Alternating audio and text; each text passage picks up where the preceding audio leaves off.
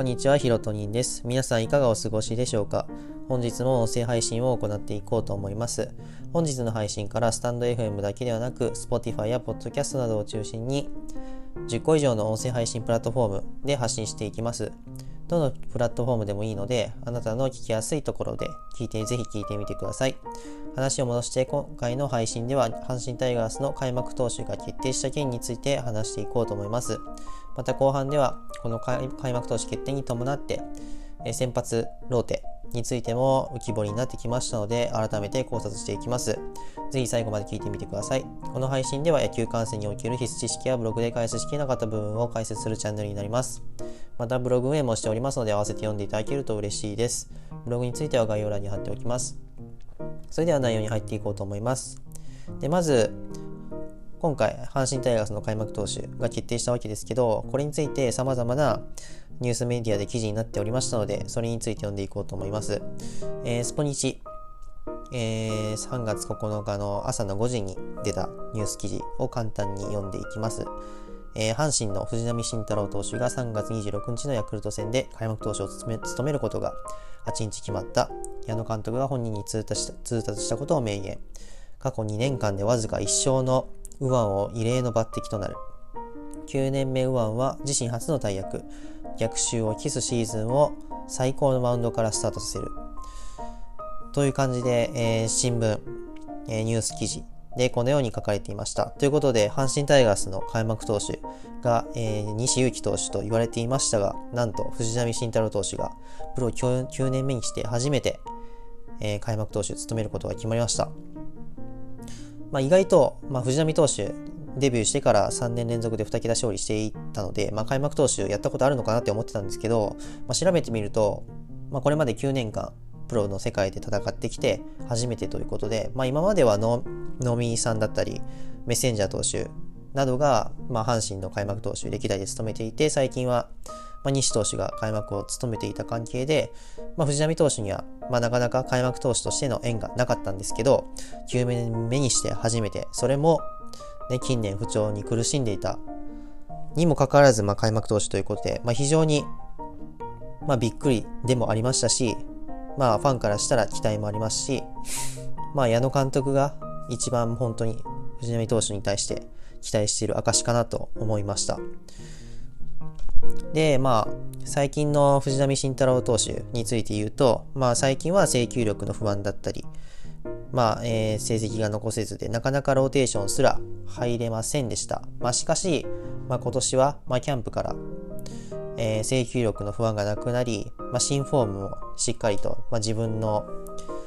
自分に身についたことで、まあ、オープン戦だったり対外試合でいい成績を残していました。まあ、そして、まあ、西投手の調整、えー、全速でまあ調整が遅れたっていうこともあって、今回、晴れて開幕投手に抜擢となりました。で、まあ、デビュー当時から知っている、まあ、僕からしたら少し、まあ、なんか辛口にはなってしまうんですけど、まあ、正直開幕投手を務めるの遅いくらいかなと思ってしまっていて、まあ、意外と、まあ、ファンの方の中でそう思っている方多いかなと思います。まあ、ですが、まあ、その反面、まあ、最近の、ね、不調とか、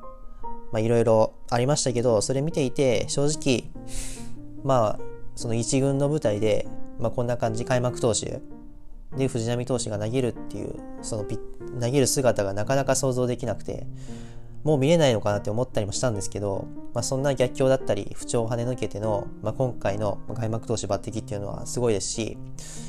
まあせっかく、まあ、藤浪投手が、まあ、今回投げるってことになったんで、まあ、本人としてはこの開幕投手っていう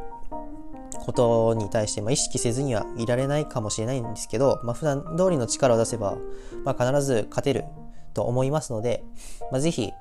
まあ、当日はいいピッチング期待したいなと思っています。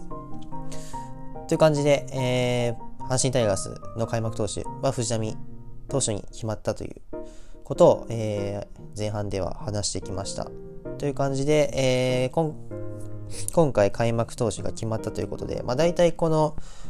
2021年の阪神タイガースの開幕ローテ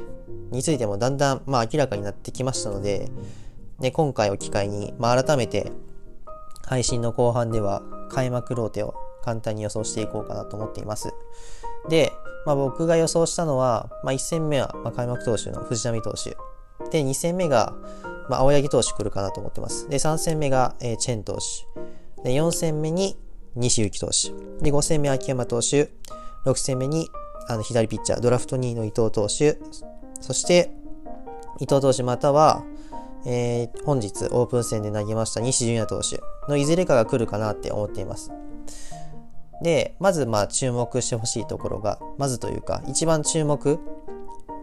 注目するというか、気になるところが、まあ、えー、西投手をなぜ裏カード、裏カードというか、裏、裏ローテの頭に持ってきたのか、だと思うんですけど、この裏ローテに来るカードが、えー、広島戦と巨人戦に当たるんですよね。なので、広島と巨人戦に相性がいいピッチャーを、まあ、ぶつけたいっていう、まあ、思いがあって、で、西投手に関しては、昨年、えー、広島戦の対対戦成績が4勝0敗。で、巨人戦に関しては3勝1敗と好相性っていうことがあって、まあ、頭に持ってきました。で、2戦目の秋山投手に関しても、広島戦は4勝0敗。で巨人戦は1勝1敗なんですけど、まあ、いずれも、えー、2失点。そして1勝。この1勝がなんと関東勝ちということで、まあ、この秋山投手も西投手も広島、巨人相手に対して、まあ、好相性ということで、まあ、裏ローテに持ってきました。